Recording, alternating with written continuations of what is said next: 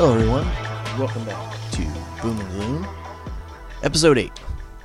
My name is Anthony, also known as Whaler Jacket in the social media world, and I am Ohio's longest suffering hockey fan.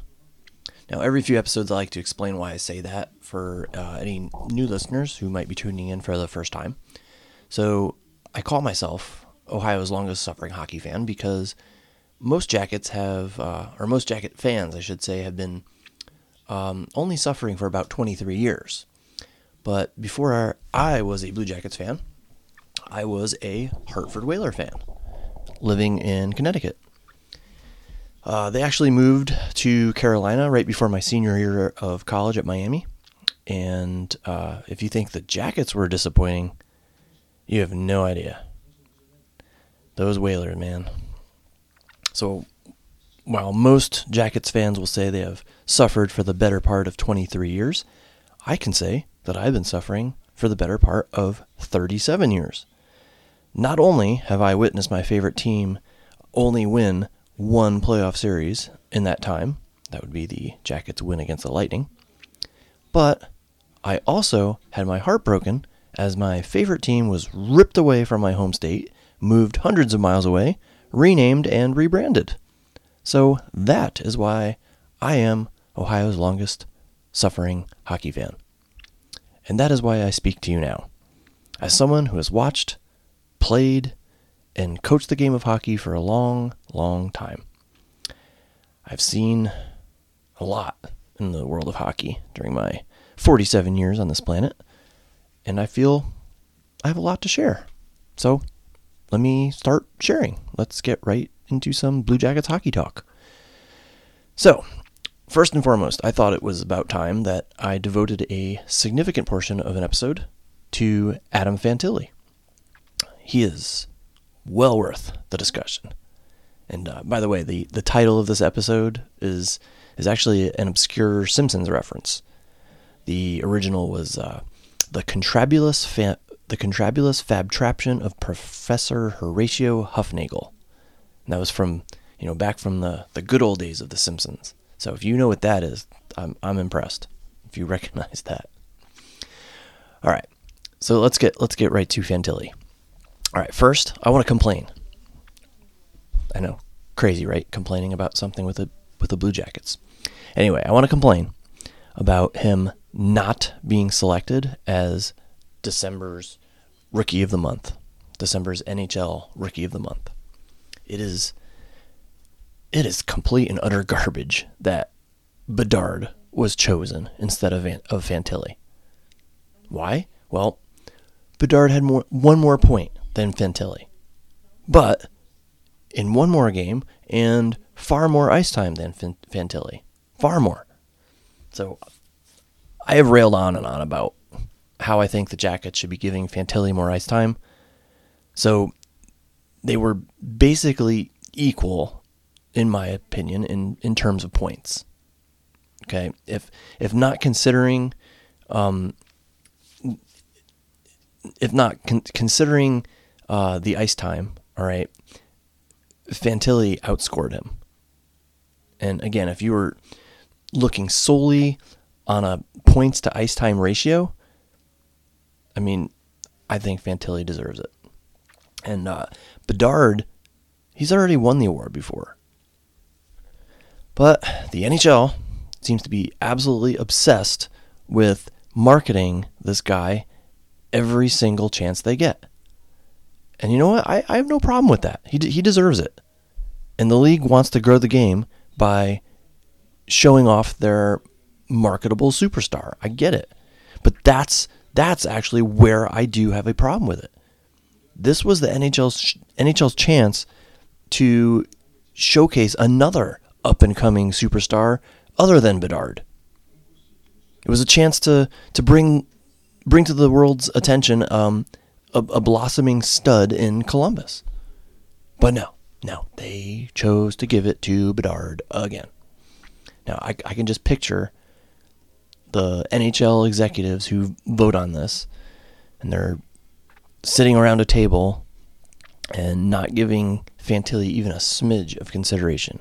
It's Bedard, Bedard, Bedard. uh, the the NHL highlights that they put on Twitter, it's like, look everyone, Bedard made a move to get around someone and then sh- shot it wide. Look everyone, Bedard fell down then got back up.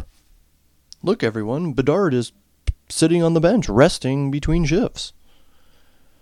Now, of course, I'm exaggerating here, okay, but but it sure seems that way. Now, I'm in no way saying that Fantilli is better or even equal to Bedard. Okay. I honestly think at this point, Bedard seems to be the better hockey player. Now, maybe Fantilli would be better if he had more ice time. I don't know. That's that's that's not the point I'm trying to make. Okay, what I'm what I'm trying to say is that Fantilli deserves more recognition than what he's getting now. The NHL had a perfect chance to give him and the Jackets some of that recognition. And they blew it. They blew it. So I, I don't know if I don't know if Fantilli has any feelings towards that award whatsoever. Okay, maybe he doesn't even pay attention to it. But if he does, I hope he uses it as motivation to play even better and just stick it to those NHL execs. But this guy, I mean, he is truly going to be something special, isn't he? I mean, I watch him every game, and I, I can't stop thinking Adam Fantilli is a Blue Jacket. Even at this point in the season. After so many years of hoping for that elite superstar center, I, I want to say that we have finally found him. And the fact we have him just still hasn't set in with me just yet. I mean, we have Adam Fantilli. He is a Blue Jacket. This guy is on our team, and he seems happy to be here. And have you have you checked the CBJ player stats lately? If not, let me fill you in a little bit. Guess who is one measly point behind the team lead in points? That's right, 19 year old Adam Fantilli. He is currently one point behind Werenski and Gaudreau, who are currently the, the team leaders. They're tied for the team lead. And Fantilli's done this with, again, what I believe is a lot less ice time than he should be having. If he had been given the ice time that I've been pleading with Coach Vincent for, well, not in person, obviously. I don't know the dude. But if he had that ice time, there is no doubt in my mind he would be leading the team in points right now. And it would not surprise me at all if he ended up being the team leader in points this season. So that brings me to one more uh, final discussion point about him. Why in the heck is this guy not seeing the ice more in overtime. I just don't get it. All right, I, I try to give Vincent the the benefit of the doubt, but man, is he making it difficult for me. Put the kid on the ice. So let's go back and look at the overtime game against Philadelphia the other night. Now I could be wrong, I could be wrong on this. I don't have um, the stats in front of me, but from memory, here are uh, the forward shifts that were used in overtime for the Jackets. First, uh, Gaudreau and Roslovic. Second was Kent Johnson and uh, Danforth. Third, that's when Fantilli and Chinakhov came out. After that, you had Gaudreau and Roslovic again. Then um, I think it was KJ and Danforth again, or um, maybe even Texier. Don't quite remember that. I think I think I remember seeing Tex out there in OT. So I could be wrong about the exact combos here, but I am not wrong about two things. One, Vincent chose to put Fantilli on the ice as his third option. Third. Not first or second. Okay? Third. The dude feels that Fantilli is his third best option for overtime. And the second thing that I'm not wrong about was that that was his only overtime shift. that one shift was his only overtime shift. So, what in the name of of all that is good in the hockey world is Pascal Vincent thinking here? I just don't get it at all. All right, he is he's arguably your team's best player. He is one point away from being your top point scorer. He's fast. He's got size. He's got skill. And he has proven he can flourish in overtime. All right, based on his uh, his excellent play in uh, the previous overtime games. I know he hasn't scored, but if you watch him play, he, he stands out. But no, no, let's put him out there as our third best option. And and let's only put him out there for a total of one shift. Brilliant. Brilliant move by our head coach here. It drives me nuts, okay? I mean, I I appreciate Vincent putting KJ out there twice, all right? With with all his creativity. I mean, I get that. And and KJ has actually scored in overtime once, okay? So he has that that uh um that background. But but Fantilli more than deserves to be out there, just as much as KJ, if not more. All right, moving on. Next thing I want to talk about Boone Jenner. Boone is our all star. How does everyone feel about this? Now, I saw a lot of deferring takes, so here's mine. I'm fine with it. I know a lot of people are not but I am. I truly think this will be Boone's one and only opportunity as a professional hockey player to be there. I think Werenski would have been the choice if he wasn't injured. And I also believe that Fantilli will be there next year, if not Gaudreau, or in addition to Gaudreau, if he can turn things around. Okay, so I think if, if Gaudreau wasn't having a down year, uh, he'd be the shoe in choice to represent the Jackets. Uh, I think Marchenko may even make uh, a case at some point too. So good for Boone. Okay, this is a lost season. Give the guy the respect and adulation he deserves. The dude's a warrior. Okay, I mean, l- look at it this way. All right, he is the MVP of our team right now. Now, I I didn't say most talented. I didn't say uh, highest point getter. I said MVP. All right, he is he is the Blue Jackets' most valuable player, the the most valuable player to the team.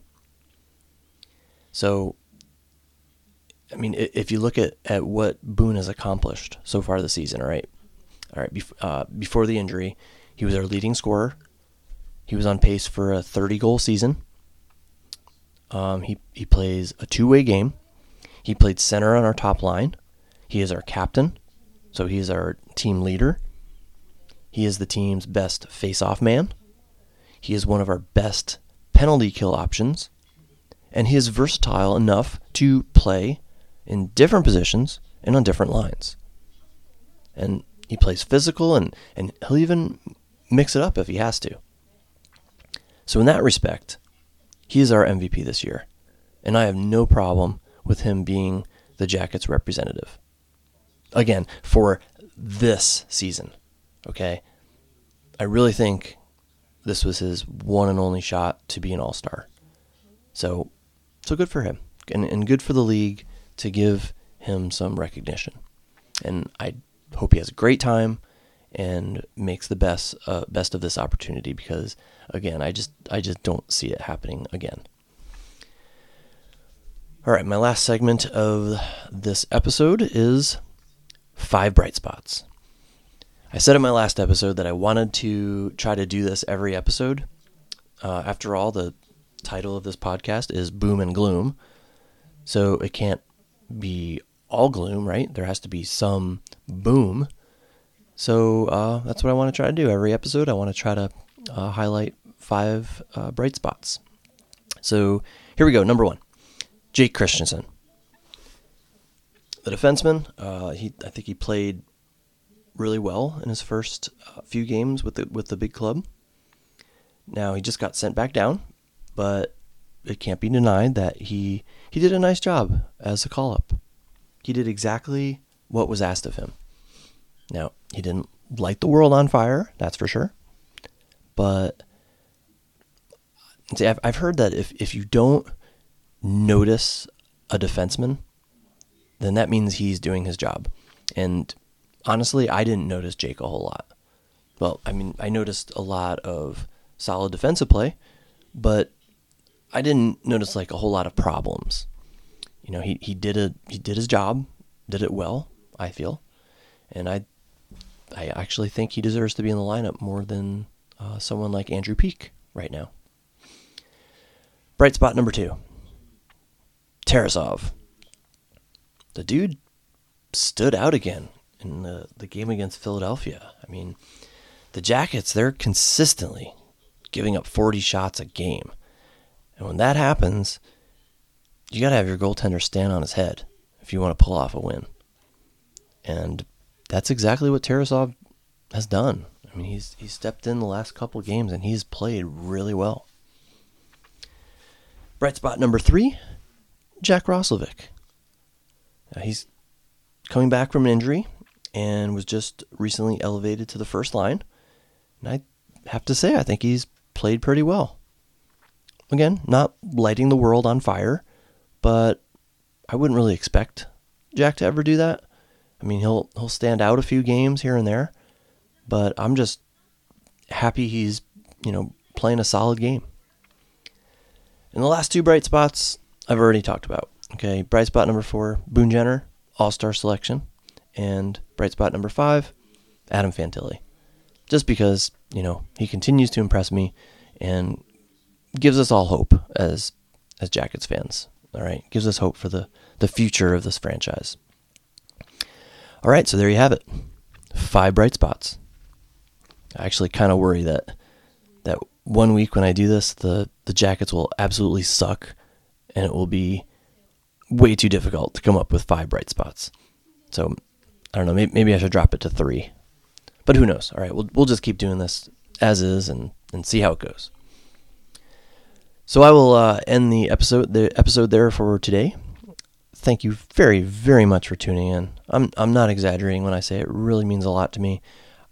I'm just a guy who likes to talk hockey and talk about the Jackets. So if there is actually somebody who appreciates and listens to what I have to say, then I have to relay that appreciation back to you. So thank you so much. And and please, if you enjoy my podcast, please consider giving uh, me a like or quote or whatever it is on Twitter nowadays. I'm not the type of person who needs to have a huge audience. I mean, I just do this for fun. And uh, if you think anyone else would enjoy hearing my rants and ravings, then I would appreciate the support. As always, hit me up with any questions or suggestions. You can find me anywhere on social media as Whaler Jacket, or heck, even shoot me an email at whalerjacket at gmail.com. So I hope you come back and listen again sometime. Until then, take care and go Jackets.